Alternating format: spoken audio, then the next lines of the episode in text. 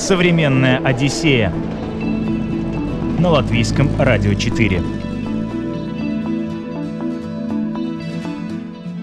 Привет, друзья! У микрофона Елена Вихрова. Зачем ехать в путешествие, если ты ничего не видишь? Большинство людей даже и не догадываются, что незрячие могут и любят путешествовать, и делают это все активней. Как и зачем? Ответ на этот вопрос будем искать сегодня в современной Одиссее. Поехали! Бельгии там вообще практически нет доступных музеев именно для незрячих людей.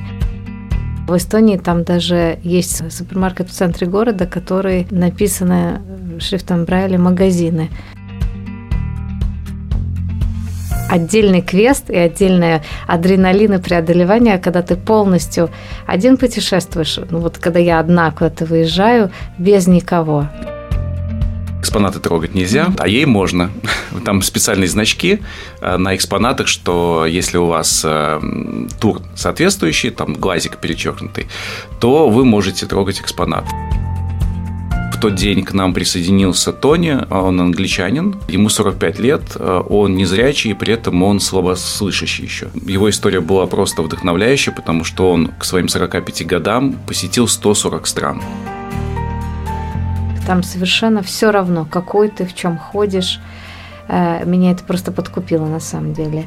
Э, поэтому мне показалось, что это лучше этой страны нет. Только лишь благодаря тому, что у людей такое отношение. В Праге, Праге проект был. Там реализовали такой, такой проект 3D-перчатки, часть виртуальной реальности ощущения, такие э, импульсы на подушечке пальцев передаются, и ощущение, как будто ты трогаешь этот объект. То есть объект, который нельзя потрогать, в реальности получается, что ты можешь потрогать.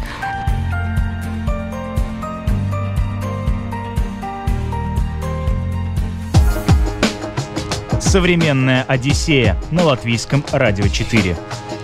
Незрячая путешественница Влада Хмелевска уже давно самостоятельно разъезжает по Европе. Последние ее поездки можно назвать путешествиями с добавочной стоимостью. Вместе со зрячими специалистами по доступности среды Романом Пушкаревым и Марией Кожариной она побывала в Эстонии и в Англии. В рамках проекта Госагентства социальной интеграции они ездили по музеям этих стран, чтобы оценить их доступность и, возможно, перенять опыт. Это не первая поездка наша. Э, первая поездка была в Эстонию. Э, мы познакомились с обществом слепых эстонским и посетили там тоже два музея, очень интересно, которые заявляют то, что они доступны для незрячих людей. То есть у вас акцент такой больше на музее? Сейчас да. В этом году исключительно работаем с музеями. Что вы можете рассказать, например, про эстонские музеи? Это была ваша первая поездка, может, с нее и начнем? Э, может быть, Влада вот да, поделится, Влада. Как, как твои ощущения были? Я считаю, что, несмотря на то, что Эстония очень близко от нас, Сталин в частности, но мне очень впечатлило, потому что такой доступности, как в Эстонии, э, я как раз э, занимаюсь исследованием то, как проходит, какая доступность в Европе доступность музеев в Европе. И я хочу сказать, что Эстония, она опережает много стран европейских. Предположим, в Бельгии там вообще практически нет доступных музеев именно для незрячих людей. А в Эстонии там даже есть супермаркет в центре города, супермаркет в центре города, который э, на Брайле написано шрифтом Брайля магазины например, Зара и так далее. То есть это вообще впервые в моей практике мы встречаем такое, что есть надписи на Брайле, обычно какие-нибудь, ну, в, крайнем случае там э, ты можешь по маячкам найти, или ты находишь по навигатору магазин, используя навигатор для незрячих, или э, тот же самый, может быть, Google Maps, но внутри он не работает. А здесь мы просто можем почитать по Брайлю. А много где вы были? Путешествовали ну, по многим странам? В рамках этого проекта пока что только две страны охватили. А вообще? А вообще-то, ну, достаточно. Ну, не то, что просто по Европе. Я бы не сказала... Ну, это была Европа, Россия вообще-то в моей жизни. Так в основном это все происходило. Но, в, конечно, да. Там я была э, в, ну, ну, то, что можно сказать, европейские страны. Единственное, что Лондон для меня впервые – Многие нас слушают и вообще не представляют, каково это путешествовать, когда ты ничего не видишь. И главное, зачем? Да, это действительно, когда ты ничего не видишь, ты ощущаешь внутренним своим внутренним ощущением страну. У тебя есть запахи, у тебя есть люди, э, различные культуры, с которыми ты взаимодействуешь. Э, и когда я приезжаю в страну, для меня первым делом не просто там на море пойти полежать, а для меня очень важно общение с людьми. Вот именно как я сказала, каждый город, у него свой запах. Даже в рамках одной страны в каждом городе своя, ну, можно сказать, такая атмосфера – энергетика, свой диалект, я обращаю внимание на диалекты. Архитектура, можно потрогать очень много чего, посетить музеи, а, походить по различным местам, определенная природа, горная местность или озера. Мне нравится ходить по горам. Это тоже определенный тип э, путешествий, когда, ну, называемый экотуризм, или же это музейный туризм. Ну, одним словом, то, что Э, увидеть это одно, но если э, с точки зрения других органов чувств, то приблизительно в комплексе я получаю все те же ощущения, но насколько я могу, я их получаю. И это очень, это супер, это просто фантастически. Поэтому э, расширяется кругозор, расширяется какое-то новое пространство появляется, так же, как э, я, например, учу новый язык, у меня расширяется восприятие реальности, так и посещая каждую новую страну, этот опыт дает еще один пласт новой реальности, который помогает э, в дальнейшем вообще просто в жизни прожить такую качественную жизнь. И вообще я рекомендую всем путешествовать, неважно, ты там не видишь, не слышишь или или у тебя все в порядке со здоровьем. То есть, получается, ваша программа путешествия, она ничем не отличается от программы зрячего человека. Вы также ездите по достопримечательностям, по каким-то природным местам. Совершенно точно так же. Единственное, что я смотрю, есть ли доступные какие-то места именно для незрячих, потому что это просто дает еще больше э, объем информации. И если человек, который может провести по каким-то местам, потому что через человека, через людей я могу больше узнать о месте. А так это точно так же, абсолютно так же. Э, для меня это сто процентов я воспринимаю также информацию. И еще отдельный квест и отдельное адреналин и преодолевание, когда ты полностью один путешествуешь, ну вот когда я одна куда-то выезжаю, без никого, без мужа, без команды какой-нибудь, без группы туристической или как-то просто вот это определенный вид э, такого но зрелости, можно сказать. Но это делают очень многие незрячие, в этом ничего абсолютно нет э, такого, что нельзя было бы сделать, но это дает особый вид удовольствия, когда у тебя э, ты все должна одна сделать. Экстремальный туризм. Экстремальный, Экстремальный туризм, вот совершенно точно. А как вы на это сподобились и куда была ваша первая поездка индивидуальная? А, индивидуальная была э, в Германию, но как я на это сподобилась, я, честно говоря, мне еще 10 лет назад э, я познакомилась э, с таким человеком, э, Олегом Колпачиком, мне кажется, уже и в Латвии его все знают. Mm-hmm. И вот как раз Маша первый раз его пригласила, и там я познакомилась с ним, и он меня вдохновил на то, чтобы самостоятельно выйти на улицу и а в дальнейшем и на путешествие. Ну и дальше были какие-то проекты от Европейского Союза, нужно было одно ехать, а потом и Э, и потом и сама путешествовала. Первый раз по Латвии, помню, первый раз в Лепу и сама поехала. Это самый запоминающийся момент, потому что это был первый. И какие-то препятствия оказались непреодолимыми, а в дальнейшем это, кажется, такая мелочь. То есть я поняла, что все в голове у человека. Человек сам себя ограничивает, что я это могу или не могу. И в зависимости от того, насколько мне сейчас комфортно со, со с моими ограничениями, я либо их меняю, либо нет.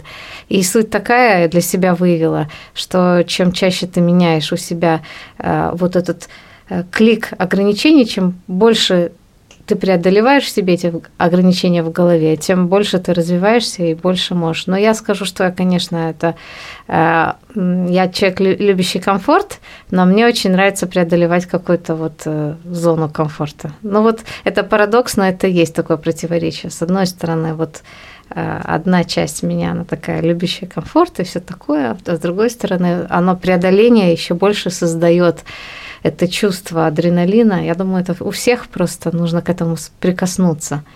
А как это происходит на практике? Вот вы решили, я поеду в Лепую приезжаете туда, и что вы делаете? А, в 21 веке у нас существуют технологии, которые позволяют не заблудиться в незнакомом городе или стране.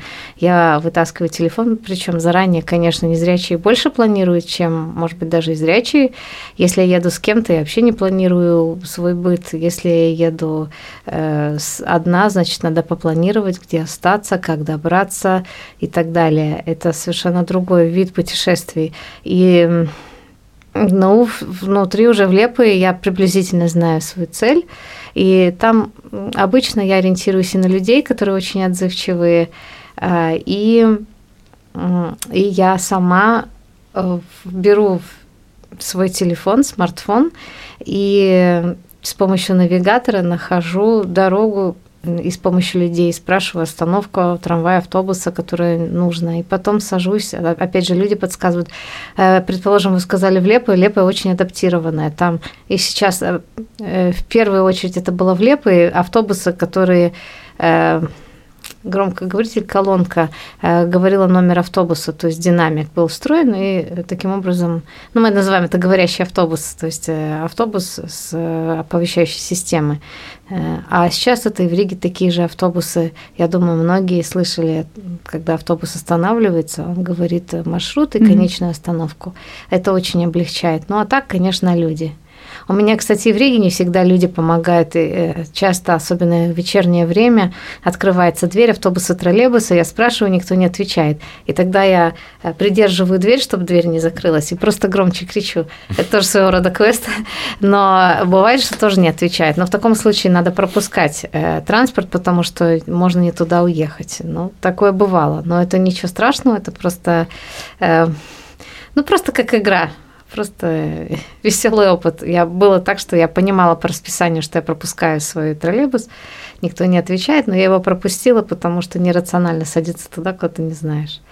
Ну вот слепые, понятно, Лепая хорошо адаптирована для незрячих, а вот другие города, в а которых вы города. бывали, вот расскажите про свой опыт, какие самые адаптированные, какие самые неудачные? Я бы сказала так. Э, самые адаптированные страны и города – это социально э, страны с хорошо развитой э, культурой социального общения. Для меня это так, потому что там может быть не быть этих тактильной плитки. Это абсолютно, она может быть, она может не быть. И никогда не будет так, что абсолютно во всех районах какого-то города будет тактильная плитка. Может быть, не быть звуковые светофоры, хотя это очень помогает. Вот именно звуковые светофоры, конечно, очень важно. Но их может и не быть. Бывает так, что, например, в Италии там вообще нет эм, обозначений, где даже для зрячих людей, где переходить, тебе нужно перебежать между машинами.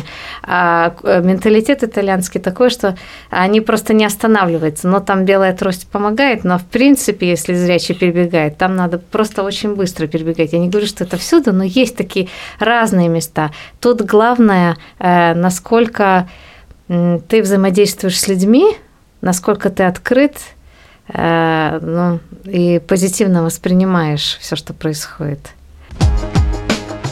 Современная Одиссея на латвийском радио 4. Далее мы отправимся в Лондон и исследуем его на предмет доступности для людей с проблемами зрения. У Влады, как мы выяснили, свои критерии, по которым она оценивает дружественность города по отношению к таким, как она, а вот ее зрячие коллеги смотрят на среду под другим углом. Ну, у меня профессиональная деформация, поскольку я занимаюсь тактильными картами. Я везде обращаю внимание на указатели и на тактильные карты. Э, и у меня уже глаз, глаз наметан на эти объекты. И иногда просто мы не замечаем, что указатель тактильный. И так же, как у нас в Риге, мы делаем таким образом, чтобы визуально это выглядело красиво, но там может быть наличие Брайля – который читает незрячий человек, и эти указатели помогают ориентироваться незрячим людям. Но поскольку Брайль я делаю часто прозрачным, его можно не заметить визуально. И поэтому табличка или указатель выглядит как обычная табличка, но человек, который читает на ощупь, для него это тоже работает как указатель. Поэтому я больше обращаю внимание на такие вещи. И все говорят, меня, меня часто спрашивают, а как с доступностью в Латвии? но я знаю, что я каждый день что-то делаю такое, чтобы доступность Латвии улучшилась. Поэтому я говорю, да у нас хорошо с доступностью, мы, она улучшается, потому что все время то тут, то там можно заметить эти таблички. Например, в рижских парках э, есть план парка, который дополнен тактильной информацией. И часто, когда я говорю об этом, люди, люди говорят, а, а мы не замечали, что там тактильная информация, а на самом деле она визуально и незаметна, она заметна тактильно. А в других странах, вот вы путешествуете, говорите, обращайте внимание тоже. Какие страны вас поразили, какие, может быть, расстроили в этом плане? Куда незрячему человеку ехать путешествовать комфортно? Я, я бы поставила вопрос по-другому.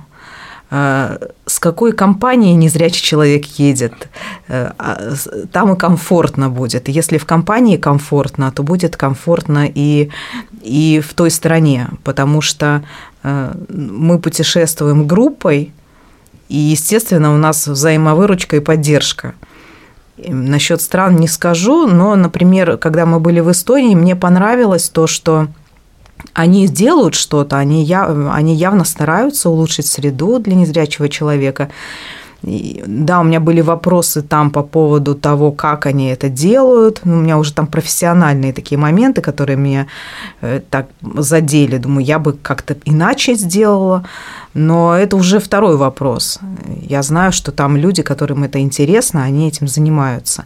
Просто эта область, она очень узкая действительно то, что, то, чем я занимаюсь, называется тифлографика. Иногда я говорю, когда люди удивляются, что первый раз слышат такое слово даже. Э, это то, что связано с чтением на ощупь. И у нас этим тоже мало кто занимается в Латвии.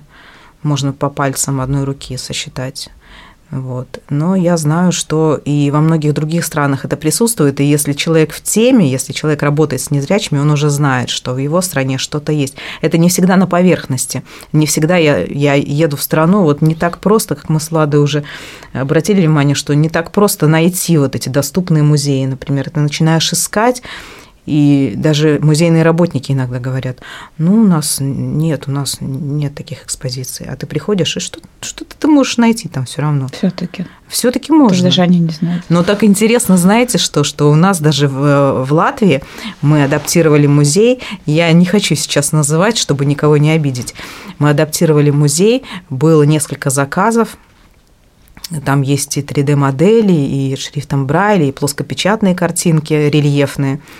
И мы э, заказали экскурсию, мы пришли сказать, что мы будем с незрячими в музее. Заказали экскурсию, нам провели прекрасную, там музейный педагог замечательный, провела нам экскурсию, она нас посадила в отдельное помещение, провела экскурсию, показала там макеты какие-то, э, показала, рассказала очень интересные истории. И я все жду, когда же она нам наше-то покажет то, что мы... Представляете, она не показала, она даже не отвела нас туда. То есть есть разрыв между тем, что делается, как адаптация проходит, и как она доходит до целевой аудитории. Там есть где-то очень большой пробел. Mm-hmm. Но мы над этим работаем. Мы стараемся объяснять, рассказывать и соединять вот эти вот э, э, э, людей, которые адаптируют, с людьми, которые ждут, что будет адаптировано. Мы стараемся вот это вот как бы одной рукой тех держать, одной этих, вот таким быть промежуточным звеном, который объединяет эти два направления. Да, я немножко добавлю тоже про то, как путешествую. Я, поскольку связан с IT-технологиями и с аудио, и с 3D-аудио в том числе, то я всегда смотрю, как в плане технологий страна, э, насколько она доступна для путешественников, и в плане аудио. А, вот. Э, и заметил, что в музеях, достаточно во многих музеях, нет даже банального аудиогида. А если он есть, то он сделан настолько плохо, а, настолько некачественное аудио, что тебе слушать просто неинтересно. И вот э, если переходить э, к Лондону, то в Лондоне мы были приятно удивлены, поскольку в нескольких музеях была очень хорошая озвучка э, в аудиогиде. У них достаточно хорошо сделано в метро, да, тоже все станции называются, это слышно, достаточно неплохо среда подготовлена для тех же незрячих. Да, и в плане табличек, и в плане навигации, в плане помощи в самом метро э, и в общественном транспорте, и э, отношения людей тоже очень хорошее. Мне понравилось. А где вы там были? Что у вас была за программа? А, мы были в Британском музее. А, у них, правда, только один зал а, адаптирован под незрячих. Это был какой-то проект, который они потом забросили. Вот. Они долго искали для нас что-то, что нам поможет. Наконец, они нашли такую книжку с планом одного из залов, египетского зала, и с комментариями на Брайле и отдельная книжка для ассистента, который идет с незрячим, чтобы э, подсказать. Вот. Но вот Владе было сложно читать э, этот брайль, потому что он сокращенный. Вот, то есть мало того, что это на английском, так оно еще и сокращенное. И э, план в некоторых местах не соответствовал. То есть на плане должен быть какой-то экспонат, его в реальности нету. Или наоборот, на плане нету, а в реальности есть. И мы шли специальными такими бейджиками, Э, что у нас тур э, незрячий, но все равно несколько охранников к нам подбегали, когда Влада начинала ощупывать э, экспонаты потому что экспонаты трогать нельзя, mm-hmm. вот, а ей можно. Там специальные значки э, на экспонатах, что если у вас э, тур соответствующий, там глазик перечеркнутый, то вы можете трогать экспонаты. И она трогает, к нам подбегают охранники. Нельзя, нельзя. А Мы у нас показываем... в Латвии тоже так? А в Латвии я такого не видел. Нет, у нас такого нельзя. нет. Да. Угу. И потом мы после Британского музея мы посетили музей науки они сразу сказали, что у них ничего нету для незрячих, но это оказалось не так, а, потому что у них есть объекты, которые можно трогать всем. А, вот там черепа неандертальцев и прочих представителей наших предшественников, так скажем. Вот. И много-много объектов, которые можно потрогать. Там нет никаких значков специальных, но трогать можно всем. И там школьники трогали, и, соответственно, незрячие тоже.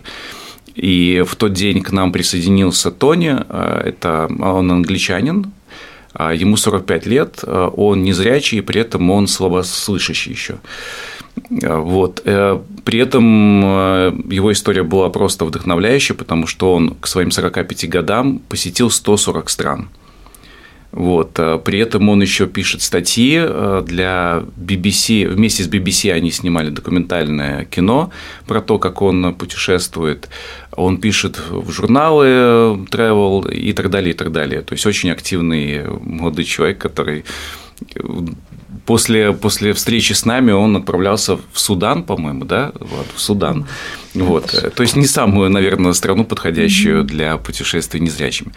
Вот. И он путешествует везде один. То есть он ездит один. И он сам приехал в Лондон, он живет где-то в районе Бристоля. То есть ему три часа на поезде ехать. Mm-hmm. Мы его встречали э, на станции. Вот, и он с нами провел весь день. И он радовался просто как ребенок э, в этом музее науки, когда можно все было потрогать. Они с Владой ходили, там трогали эти экспонаты, мы объясняли, кто это, что это. Вот. При этом у него замечательное чувство юмора. Вот. Ну, то очень было здорово. Современная Одиссея на латвийском радио 4. Путешествие без зрения – тема сегодняшнего выпуска. Продолжаем говорить о доступности музеев. Первые попытки музейной инклюзии начались в первой половине прошлого века. Метрополитен-музей в Нью-Йорке экспериментировал с лекциями для незрячих детей, с экскурсиями для глухих посетителей и с прокатом инвалидных колясок. В 1970-х в музее появилась тактильная коллекция – собрание вещей, которые можно трогать. К середине 2000-х в крупнейших зарубежных музеях появились специальные специальной программы для детей и взрослых с инвалидностью, глухих и слабослышащих, незрячих и слабовидящих, людей с ментальными особенностями и тех, кто пользуется инвалидными колясками. Сегодня музей создают проекты и для людей с неизлечимыми прогрессирующими заболеваниями. Так, в Метрополитен-музее больше 10 лет работает программа для посетителей с деменцией. Королевская академия художеств Великобритании около 10 лет проводит арт-клуб для бездомных и делает совместный художественный проект с лондонским хосписом Святого Христофора. Пациенты и их близкие приезжают в музей и работают в мастерских. Также художники-педагоги Академии проводят занятия в хосписе. Например, после знакомства с выставкой картин и творчеством Рубенса пациенты хосписа создали серию триптихов «Рождение, жизнь и смерть». Эти картины выставлялись как в Королевской Академии, так и в залах медицинского учреждения. Ну а Владу в Туманном Альбионе впечатлил больше всего музей науки. Вообще в Великобритании культура волонтерства очень развита, в отличие от других стран. И там э, мы познакомились с прекрасным волонтером, который вот так вот, он уже на пенсии, отставной учитель, и он просто э, объясняет школьникам, и кто к нему подходит, Э, совершенно бесплатно, просто чтобы делиться своими знаниями, чтобы передавать опыт и перенимать самое главное опыт других людей. Он объясняет какие-то вещи, и мы с ним разговаривали, он очень много э, тоже объяснял, и с точки зрения даже вот проникся эмпатически ко мне, как незрячий, объяснял э, э, так, и как, как нужно незрячему объяснять. И в том музее нам рассказали, что они проводят специальную квалификацию для таких волонтеров – а, простите, а как незрячему нужно объяснять? Просто. Э, на, я бы сказала наглядно. То есть рисовать? Это, нет, это э, больше словесно. Самое главное для незрячего – это аудиообъяснение. Все свое красноречие так, чтобы незрячий словами наглядно мог понять, что описывается. Вот именно словами попытаться описать все то, что можно увидеть. То есть не то, что масштаб. это нереально красиво, да, да вот так Нет, не надо. А наоборот, более конкретно, более mm-hmm. практично и желательно дать еще потрогать этот предмет, если такая возможность существует. Но э, самое главное это вместе хоть какое-то представление о предмете на ощупь и плюс аудиодескрипция, тифлокомментарии. Э, чтобы это было только профессионально. Вот этим как раз мы и занимаемся, потому что во многих музеях есть просто аудиогид, такой общий. А мы говорим о том, что э, нужен еще тифлокомментарий. Мы посетили один музей э, в Лондоне, где там были реплики, то есть репродукции картины Рафаэла, они и, и прекрасный аудиогид, который описывал э, все то, что на картине, на каком плане, э, как расположено. И здесь же наглядная схема, наглядная, мы говорим так, имеется в виду, что на ощупь понятная. То есть это действительно интересный такой опыт. Э, с таким встречаюсь первый раз, когда картина такого уровня – они попробовали экспериментально переместить на тактильную картину. Что еще вас там поразило, удивило? Э, говоря об отношении к людям, особенно отношение к людям с особыми потребностями, меня действительно это удивило, несмотря на то, что я бываю в разных странах. В Лондоне я была впервые, вот вместе с прекрасной командой, э, которая здесь сидит. И э, меня удивило отношение людей, насколько они открыты, не делят, у них нет никаких стереотипов по поводу незрячих людей или каких-то других. Там совершенно все равно, какой ты, в чем ходишь. Э, меня это просто подкупило на самом деле. Э, поэтому мне показалось, что это лучше этой страны нет. Только лишь благодаря тому, что у людей такое отношение. И как уже да и в общественном транспорте очень все хорошо озвучивается и э, есть в некоторых местах табличка, на которой написано шрифтом Брайля платформа налево номер платформы, направо такой номер платформы. То есть это необычно и это очень для незрячего э, для незрячего четко, понятно и вот так, как должно быть. То есть мне понятно, что если я пойду направо, будет номер такой-то платформы, налево другой. Но все равно для меня удивительно, Лондон огромный мегаполис. Да, но вместе и здесь, будучи незрячей, я не знаю, как бы я ориентировалась самостоятельно, потому что я вот в Лондоне самостоятельно не была, я говорю, была впервые. А, но с командой это нормально. И все музеи Лондона рассчитаны на то, что все-таки человек приходит э, не один, а с кем-то, либо они уже предоставляют волонтера, либо э, я беру ассистента, прихожу, и там поэтому э, туры рассчитаны вот на такое взаимодействия с предметами. И я скажу, что это более продуктивно. Либо это мы берем квалифицированного работника музея, либо волонтера, либо действительно э, подготовленного ассистента, э, с которым музей сотрудничает. Да, они э, про незрячих думают даже в кинотеатрах. То есть вы, приходя в кинотеатр, можете сходить на фильм с специальной пометкой AD, что у вас будет аудиодескрипция. То есть незрячий в наушниках смотрит фильм, получая аудиодескрипцию, что происходит сейчас на экране. Вот у них даже настолько продумано. И мы были в музее Welcome Collection, а, который самый доступный, считается самым доступным местом в Лондоне для людей с особыми потребностями. То есть там продумано про всех.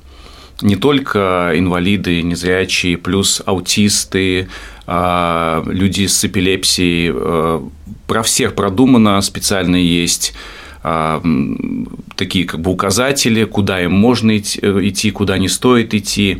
Везде, везде все продумано. Ну, конечно, у них тоже есть некоторые минусы, а, где-то они что-то не додумали, но что нам понравилось, с нами была сопровождающая там на месте, и она все фиксировала, все наши комментарии она записывала. То есть они очень открыты к тому, чтобы дорабатывать, улучшать, дополнять то, что у них есть. И я видел, что она не просто фиксировала так для галочки, а что она действительно потом будет это имплементировать и применять. Да, вот ну, а это мне очень понравилось. на практике? Что там было? Ну, например, э, там есть дорожка для э, незрячего, э, которая навигирует, ну, направляет внутри да, помещения. И есть такой квадратик, куда ты становишься, и здесь ты можешь послушать аудиогид. Но чтобы послушать аудиогид, тебе нужно сосканировать QR-код. А как это сделает незрячий? Никак. Mm-hmm. Да, соответственно, э, мы им предложили, что стоит поставить маячок, который будет автоматически срабатывать. То есть такая технология есть. А, вот. Или каким-то еще другим образом, но не при помощи QR-кода, которого, э, которого распознать незрячий не сможет, да, просто телефоном не попадет. Э, я вот. думаю, что незрячий сможет распознать. Мы много QR-кодом что сканируем, но это просто маячки, это более легкий способ, особенно для тех людей, которые, может быть, не так хорошо с телефонами. То есть более универсальный способ маячки книжечки. А QR-коды тоже можно распознать. Я пользуюсь, и пользуются мои знакомые незрячие, но это просто сложнее, и не каждый раз хочется. Э, если ты пришел в музей, тебе хочется в комфорте вот так вот э, э, познать какие-то объекты, и мучиться с QR-кодом не всегда хочется. Но это не значит, что эта технология не рабочая. Просто мы предлагаем более лучшие еще варианты, улучшенные. А самая необычная технология, самое необычное, что в рамках каких-то своих путешествий в других странах наблюдали. Ну, прям такая какая-то технология, что даже представить себе не могли. Я думаю, что я не могу сказать. Мы только слышали о каких-то 3D-перчатках, но да, на это самом в, деле... Это в Праге, Праге проект был. Там реализовали такой, такой проект 3D-перчатки, часть виртуальной реальности, когда э, обычно используют э, очки виртуальной реальности и плюс перчатки. Угу. А, здесь же использовали только перчатки, для незрячий человек одевает эти перчатки. А, Все это привязано к компьютерной программе, где 3D-объект воссоздан, воссоздан. И ощущения, такие э, импульсы на, на подушечки пальцев передаются, и ощущение, как будто трогаешь этот объект. То есть объект, который нельзя потрогать, в реальности получается, что ты как бы можешь потрогать. Но я специально ездила в Прагу, и я не нашла этот проект. Видимо, он был, это какая-то была разовая акция, и теперь не существует. Я попробовала найти эту фирму, которая реализовала проект. Она закрыта уже. Поэтому не знаю, что это было, но это было очень интересно. Да, до сих пор есть э, просто проекты в музеях. Есть музеи, которые не особо заботятся о доступности. Это не, я не говорю о Латвии, о больших странах. Может быть, сейчас не буду конкретно называть, но ну, про есть... Брюссель в начале программы упомянули, я так удивилась. Ну, э, даже, ну, в том числе и Мадрид, огромный музей, э, Прада – который просто замечательный, но были там тактильные картины Веласкеса э, в рамках одного проекта, а теперь э, работники музея не знают даже, куда положили эти картины, и они не предлагают это незрячим. Ну, такое ча- есть... очень часто бывает, что в рамках проекта что-то происходит, угу. такую волну пускают, э, какой-то повод есть, поговорили об этом, и потом затихает, потому что проект нужно поддерживать все время. Не всегда даже сам незрячий человек знает, что что-то есть в музее. Музей что-то сделал, а незрячие знать не знают об этом. То есть вот, вот опять же этот разрыв существует. А вообще незрячие активно путешествуют? Э, в целом или в Латвии. Если мы говорим о Латвии, то эта тенденция только начинается. У нас э, достаточно активная молодежь уже и получает образование, и самостоятельно ну, путешествует. Кто-то, может быть, самостоятельно, а кто-то в группах. Благодаря также европроектам для молодежи, которые по обмену культуры и так далее какие-то знания получают. Это эм, но вообще мировая практика показывает, что достаточно много незрячих, которые путешествуют самостоятельно и в очень много стран, так, такие как Тони и другие. У вас в планах путешествие следующее есть уже? Но вот в рамках проекта мы... У нас в рамках проекта еще два, два. За, э, запланировано два путешествия. Пока что мы определяем страны, куда у нас есть наметки. Вы сами выбираете, да? Мы сами выбираем. Мы изначально планировали, э, у нас был план один, сейчас он немножко поменялся, мы корректируем в зависимости от наших исследований, потому что вот Влада очень хорошо в этом участвует и прекрасно исследует международный опыт через интернет, она и связывает связывается с музеями и спрашивает.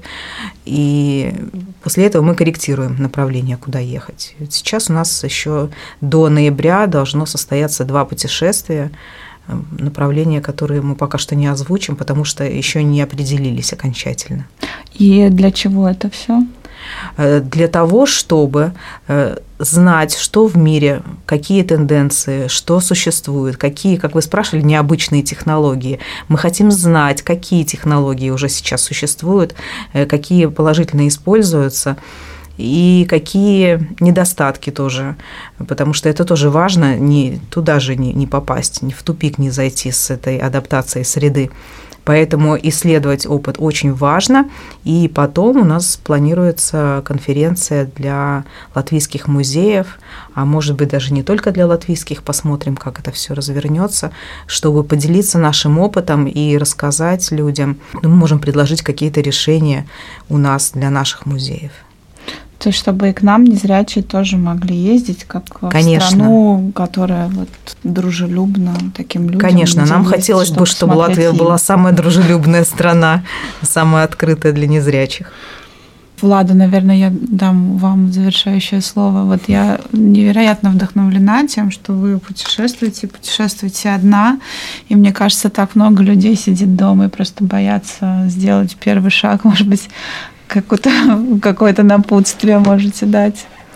Э, самое главное напутствие – это быть позитивным, открытым к людям и стремиться к широкому опыту, потому что мир полон э, хороших людей, э, доверие. Если к нему так повернуться с доверием и с положительными эмоциями и ждать хорошего, плохое придет гораздо реже, потому что ну, так человек настраивается сразу на другую волну и, соответственно, притягивает ее к себе.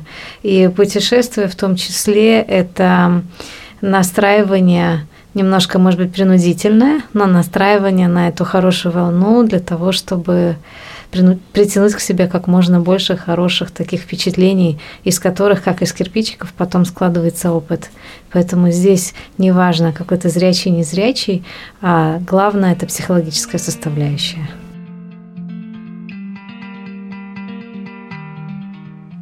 Оказывается, в мире есть даже специализированная туристическая компания для незрячих и слабовидящих людей под названием Travel Eyes. Создана она была в английском Лидсе слабовидящим Амаром Латифом. Среди направлений, которые на данный момент предлагает компания, есть путешествия в такие европейские города, как Тоскана, Париж, Краков. В составе таких групп можно даже совершить восхождение в горы Перу.